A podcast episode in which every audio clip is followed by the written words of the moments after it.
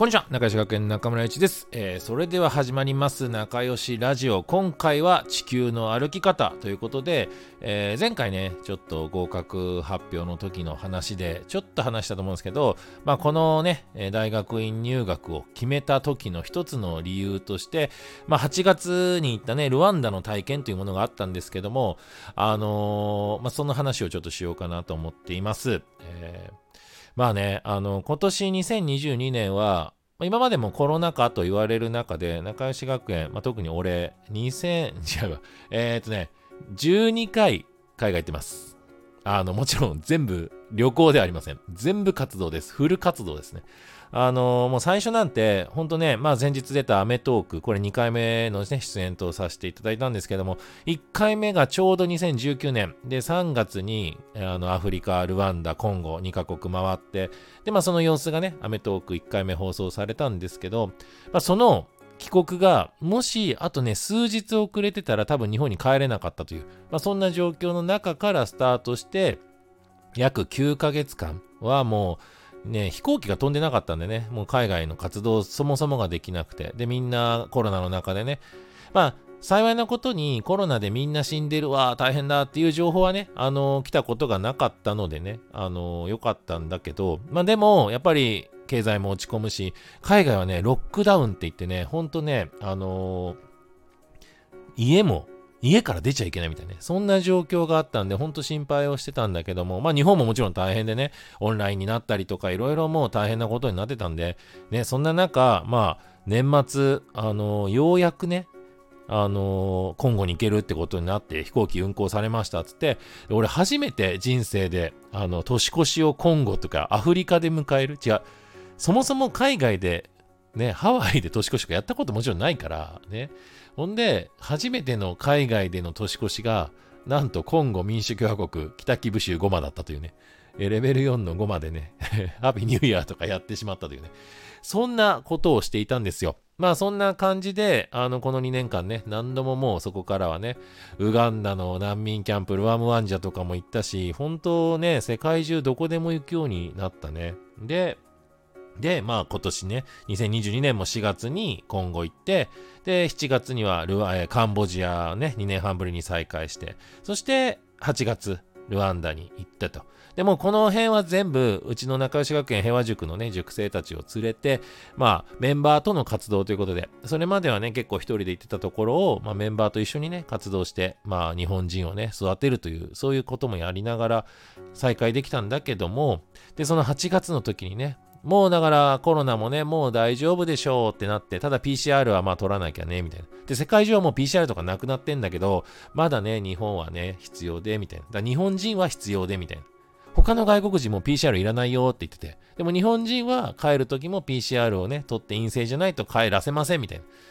て言ってて、で、まあ、この2年間ね、俺自身も30回以上取ってんだよ、PCR。でもさ、1回も陰性、一回も陰性じゃねえや。一回も陽性になったことがないの。なかったの。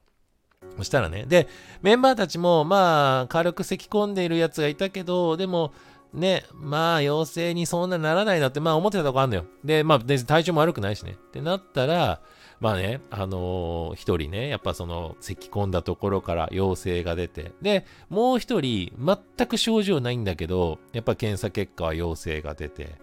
っていう状況がね、8月末、だから本当の帰国日前日に、まあその状況になって、で、まあ帰れないと。で、もう一人メンバーがいて、4人で行ってたんだけど、で、俺自身はやっぱそのもう一人陰性だった子を連れて帰んなきゃいけないということで、まあ、先に一回帰国をすることにしたのね。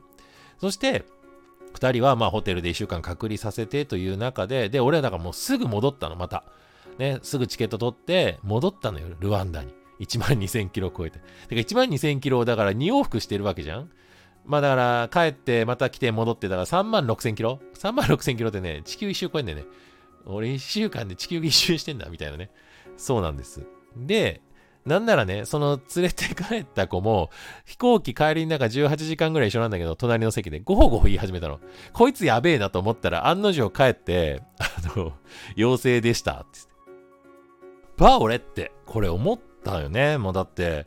だって連れて帰ろうっていうにも、そもそもだって、また成田で PCR、俺陽性だったら、連れて帰れないしね、ルワンダ行けないしね、みたいな。そこで、あのね、すぐにと思ったんだけど、やっぱね、ちょっとそれもあるから検査して3日間ぐらい余裕持って、だから1週間経たないとルワンダでも PCR 取れないっていうことで、だからまあその取るタイミングで俺も行って、でまあ俺も成田で陽性じゃなければ、まあ陰性はとりあえず取れてるってことは、まあ1日後に取ってもまあ陰性だろうというね、まあそんな計画をね、うちの仲良し学園医療班と一緒に、医療チームいるんですよ、結構。看護師、えー、柔道整復師、それから歯医者さん、いろんなね、方々医療従事者いるので、まあみんなの知恵を結集してね、まあそういう作戦を立てて、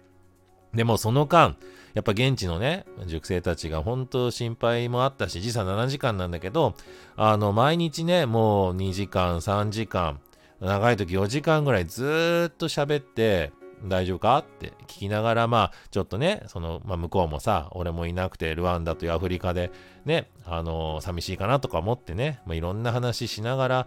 まあ別にそんな泣いてたりしないんだけどさ、励まして。まあでもアフリカの話とかしたりとかね、まあそういった時間を過ごして、で結局俺はその間から筋トレとかを始めて、結局コロナの特効薬ってね、まあ今もまだないんだろうけど、やっぱり免疫を作ることが一番という話になって、じゃあ、まあ俺、俺さ、タバコ吸ったことないのよ。で、お酒も別に友達いないと飲まないし。ってなると、なんだろう、あと俺がだから健康に悪いことって言ったら多分暴飲暴食いつでも何でも食べてしまう体をなんとかしなきゃっつって。で、そこからやっぱり食事制限とかね、やっぱりね、あの、糖尿病とかやばいって言うじゃん、コロナはね。まあ、糖尿病ではないんだけども、まああの、推定140キロあったと言われている。俺体重計乗らんからね。あの、そう、体重計も乗るのやめたの。なんか、俺ダルビッシュは100キロ超えてるっていうのがすげえなんか勇気をもらって、ね、体は鍛えれば体重の重さじゃないんだっていうね。いや、でも結構、うん、だから力士体型だったけど、でもそれが多分この8月から12月までの4ヶ月で、多分ね、俺40キロぐらい減ってるのよ。まあ、ルワンダのなんか 体重当てるじじいがいいんだけど、こいつが結構ね、あのー、当てるのよ。お前行った時にメンバーみんな当てられたの。えー、君はね、60。えー、なんでわかるんですか？みたいな。お前75だろ。えー、すげえで、じゃあティーチャー、お前は？って、いや、いい、俺は別にワンディ、当てんでもいい。お前は130キロだって。いや、知らねえし、測ってねえし、なんかムカつくし、みたいな。そういう、そういうね、えー、ルワンダジジイがいて。で、まあ、そのジジイのね、あのー、予想が当たっているとするならば、ならば、まあ、130あったものが多分、今は40ぐらい減って、まあ、わかんないけどね。あのー、でも、あ、でも40どころじゃねえな。50、50はねえか。80キロぐらいになったらでもそんぐらいか。でもね、俺ね、今ね、20歳の時の服着れっかんね。いや、めっちゃ痩せたのよ。で、まあやっぱそのきっかけはやっぱもうね、これ、誰かを守るっていうね。もうこれに尽きると思う。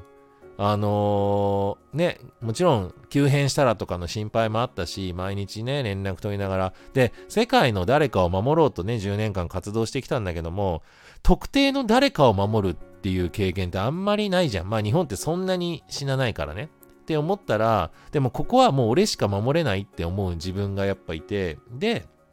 そのね、メンバーを守ろうと、やっぱ気持ちになって、で、本当にだから、奇跡的にっていうか、本当すごい。だって俺の周りにみんな陽性いたのに、俺一人ずっと陰性なんだよ。で、ルワンダも行けたし、で行って、もう一回取ったのも陰性だし、ね。ま、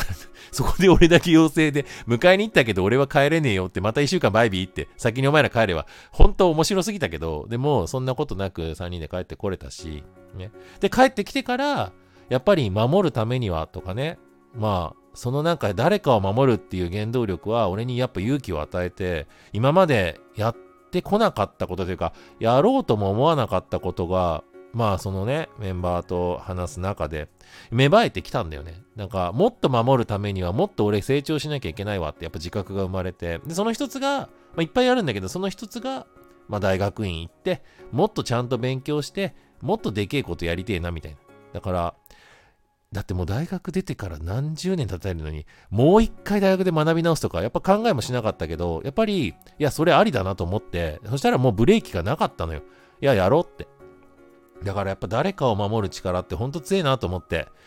テーマですね、言いながら仲良し学園ラブアザーズフォーユアセルフとか掲げてるけどね、え、自分の幸せは誰かを喜ばせることにあるみたいな言ってたりするので、まあまあ、まあ、代表がね、それを字で言ったっていうのはね、ほんとラブアザーズだったね。だから、そんなルワンダの体験から僕はね、えー、誰かを守るというもっと強い気持ちを持ち始めたということで、まあそれがね、大学院の合格にもつながったということですよ。ほんで、これはね、絶対大事で、やっぱさ、なんかみんなさ、自分なんだよ。まあそれはしょうがないけど、ね、入試の話聞いてもみんななんか人のために寄り添いたいとか言うんだけど、あんまね、人のこと興味ないんだよ。なんか、受からしてくれりゃ別にいいんですみたいな。出しに使ってる感あるので、やっぱここをラブアザーズになれたら合格は近づくんじゃないかなと。まあ俺の合格必勝法そこです。ということで。